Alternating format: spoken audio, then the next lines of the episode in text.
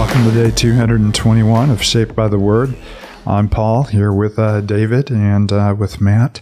Katie and Cindy are not joining us this week.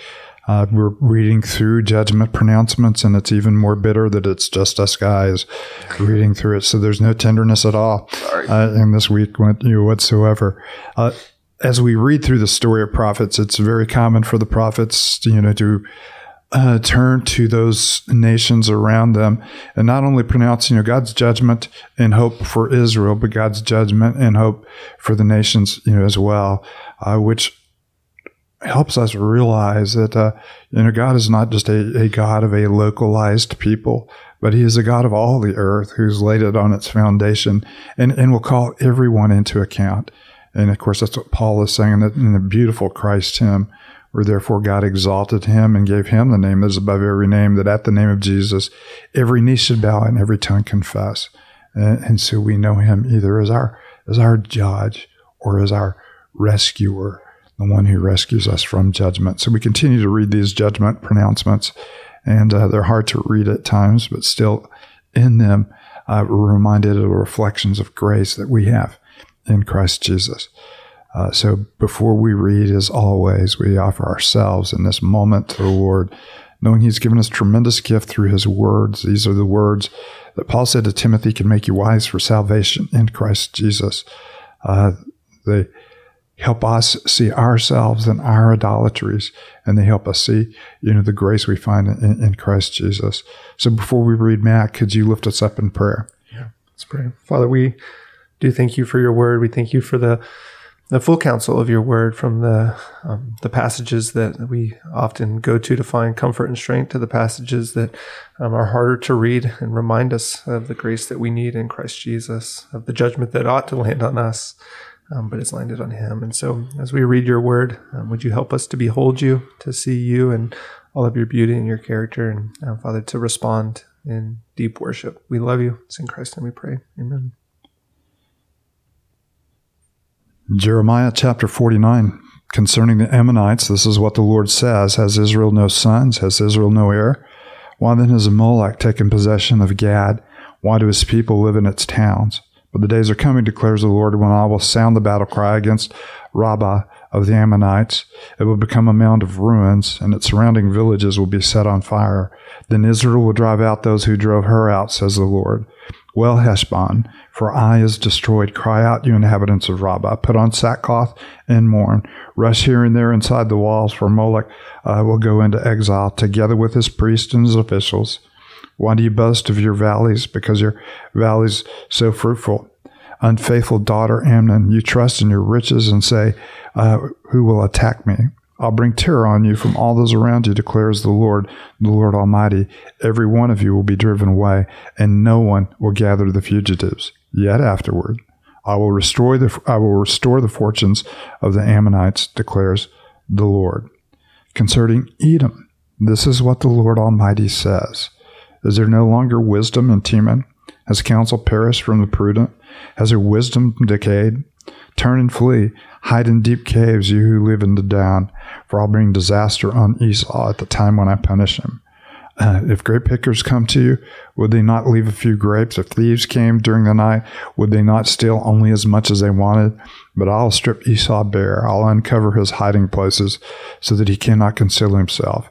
His armed men are destroyed, also his allies and neighbors, so there is no one to say, Leave your fatherless children, I will keep them alive. Your widows too can depend on me. This is what the Lord says. If those who do not deserve to drink the cup must drink it, why should you go unpunished? You will not go unpunished, but must drink it. I swear by myself, declares the Lord, that Bozrah will become a ruin and a curse, an object of horror and reproach, and all of its towns will be in ruins forever. I've heard a message from the Lord. An envoy was sent to the nations to say, Assemble yourselves to attack it, rise up for battle. Now I'll make you small among the nations, despised by mankind. The terror you inspire and the pride of your hearts, I have deceived you, you who live in the clefts of the rock, who occupy the heights of the hill. Though you build your nest as high as the eagles, from there I'll bring you down, declare the Lord. Edom will become an object of horror. All who pass by will be appalled and will scoff because of all of its wounds. Sodom and Gomorrah were overthrown, along with their neighboring towns, says the Lord. So uh, no one lives there. No people will dwell in it. Like a lion coming from Jordan's thickets uh, to rich pasture land, I'll chase Edom from its land to an inst- in an instant. Who is the chosen one I will appoint for this? Who is like me? Who can challenge me? And what shepherd can stand against me? Therefore, hear what the Lord has planned against Edom, what he has purposed against those who live in Teman. The young of the flock will be dragged away. Their pastor will be appalled. At the, at the, their pastor will be appalled at their fate. At the sound of their fall, the earth will tremble. Their cry will resound to the Red Sea. Look, an eagle will soar and swoop down, spreading its wings over Bozrah. And that day, the hearts of Edom's warriors will be like the heart of a woman in labor. And of course, we're reading two judgments here one against Edom and one against Ammon. Ammon ends in hope, Edom ends in complete devastation and, and in complete judgment. And you even see there just there's no way to get away from this. Um, in verse 16, there's that I just like that visual. Though you build your nest as high as the eagles, from there I'll bring you down, declares the Lord. Like you think you can just get as high as you want away from everything going on, but even that you it's, it's inevitable that the Lord will do what he's going to do. You can't get away from it or hide or get so far up in the sky that you're out get higher than God or something like that. I don't know. It's No, well, well, that of course is a characteristic of you know the land uh, you know that Edom uh, uh, resided in. You know, they had the high hills and the narrow passes, and it was almost impossible, you know, for an army you know to invade them, even though they were few in number. They could hold off you know big big troops just because of the inaccessibility of her her cities and our fortresses. And of course, the same was true of Jerusalem. Jerusalem was in a kind of a impenetrable mountain, you know, fortress, which uh, Nebuchadnezzar struck down, and he would also, you know, take them down. And we've seen several times in this, uh, you know, in in these judgment pronounces the shadow of this eagle that is, you know, sweeping over and will swoop down. And so you have, you know, kind of these images, you know, uh, you know if you're a, if you're a small sheep, these eagles would carry them off.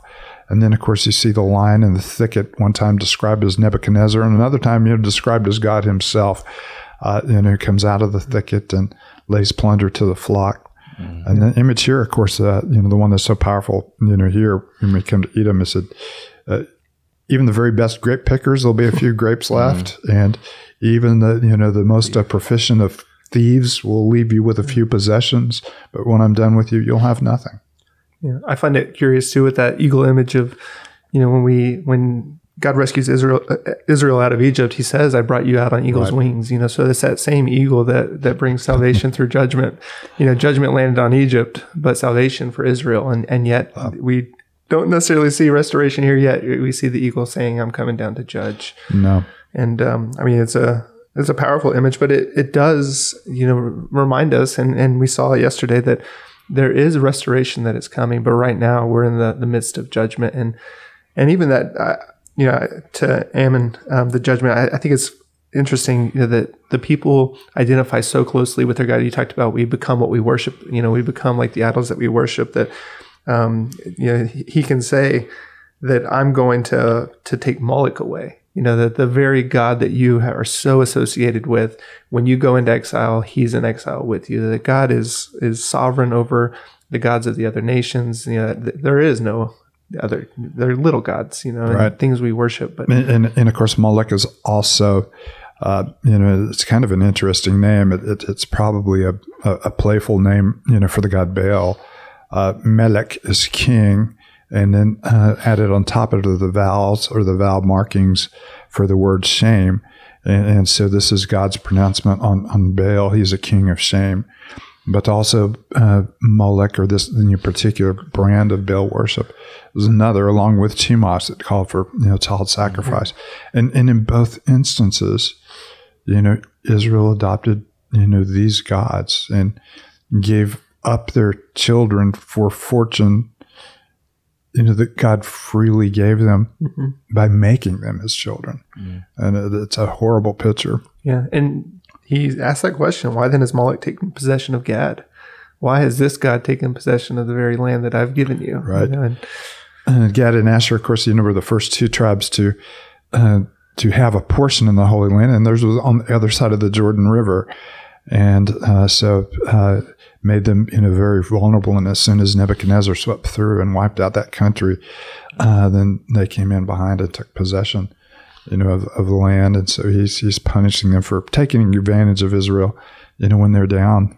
I think it's just another good reminder as well. You know, we saw it last yesterday, and we see it again today. That you know, restoration, that, that the true restoration that we're all kind of longing for. It, the Lord says, you know, I will restore, and you know, often we can look to politics or, or, other things to kind of well this is going to be what's going to fix the problem that we all kind of seem to be experiencing. Yet the scriptures remind us again and again that this restoration is something that comes from the lord and his grace to, to towards people. And just a good reminder from my heart. And in that day her warriors will be like a, a woman in labor. You know so bent over in pain. They're helpless. You know to helpless to move these are these are you know again we talk about the the vividness of these images, but these are uh, this is temp- this is the temporal judgment of God, which is you know a type of you know we often talk about the pictures we see of Christ you know, being, you know, pictures, you know, that in Christ will be a far greater realization of this. Unfortunately, the same thing is true with uh, the types that we have of judgment, that there is a far greater judgment for those who have rejected uh, the grace that God offers them you know, in the Lord Jesus, in the Lord Jesus Christ. And of course, we hear the echo, you know, of Jesus in John 3. You know, the Son of Man didn't come to condemn the world, but that the world uh, through him might be saved. Anyone who does not believe in him is condemned already. This is this is how we find ourselves. And again, I think we've referred you know back to Ephesians two on a couple of different occasions. You know, this week uh, we're either objects of God's wrath because of our sin, are objects uh, of God's grace because of our confidence in the finished work uh, of Christ. And, and, of course, what a what an appeal uh, not to stand before God based on your own pride, insolence, and arrogance, but to trust in uh, the grace He provides. Father, thank you uh, for thank you for your word judgment is hard to think about. It's hard to read about. Uh, but we thank you that you you have uh, rescued us from the coming wrath. Uh, that you have, you know, through Christ Jesus, provided a way and an invitation to all mankind, you know, to turn to you and be saved. And Father, we uh, we hear the voice of lament, even coming from your heart, coming from those around you, as, as judgment is is impending, and, and we hear the voice of grace uh, as Jesus says, Come to me, all you are weary and heavy laden, and I'll give you rest. Thank you. Amen.